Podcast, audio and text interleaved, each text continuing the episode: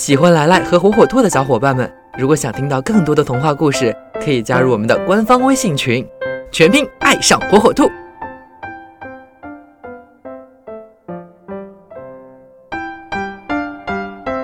小朋友们大家好，欢迎收听今天的来来讲童话。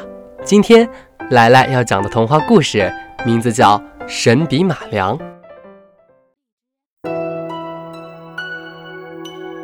从前有个叫马良的穷孩子，他天生聪明，从小喜欢画画。可是由于家里穷困潦倒，他连买一支笔的钱也没有。他到山上打柴的时候，就折一根树枝在山坡上画，到河边割草时，就用草根蘸着河水在河边画，回到家里就拿着一块木炭在院子里画。马良坚持不懈地画画，从来没有断过一天，但他常常想，如果自己能有一支画笔，那该多好啊。一个晚上，马良恍惚中感到窑洞里亮起了一阵五彩的光芒。这时出现了一个白胡子老人，老人送给他一支金光灿灿的神笔。马良高兴地惊醒过来，原来是个梦啊！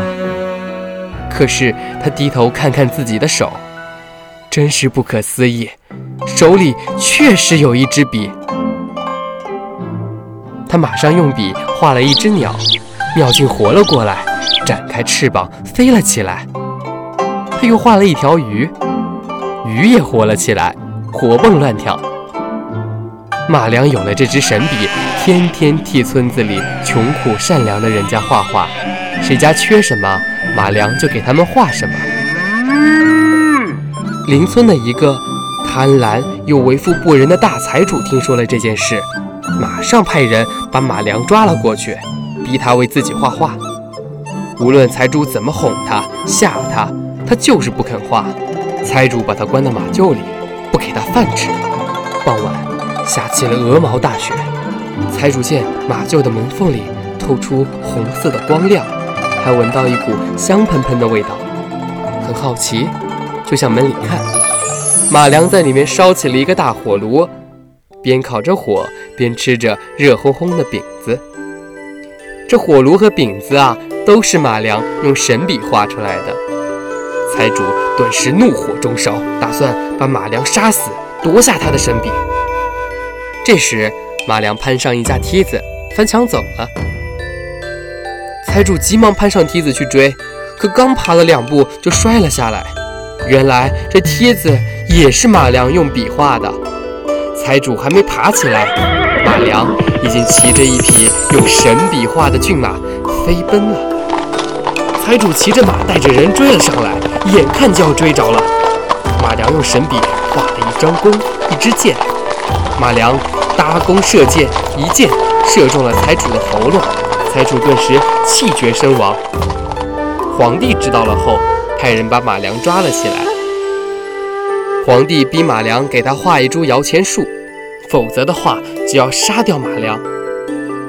马良挥起神笔来，在一个无边的大海中央有一个小岛，岛上有一株又高又大的摇钱树。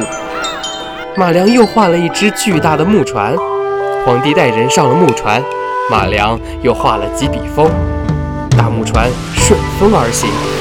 马良继续不停地画风，海风卷起一层层的巨浪，船被巨浪打翻了，皇帝也沉到了海底。马良到最后去了什么地方，人们不得而知。有人说他回到了自己的家乡，和那些种地的伙伴们一起，也有人说他到处流浪，专门给穷苦的人们画画。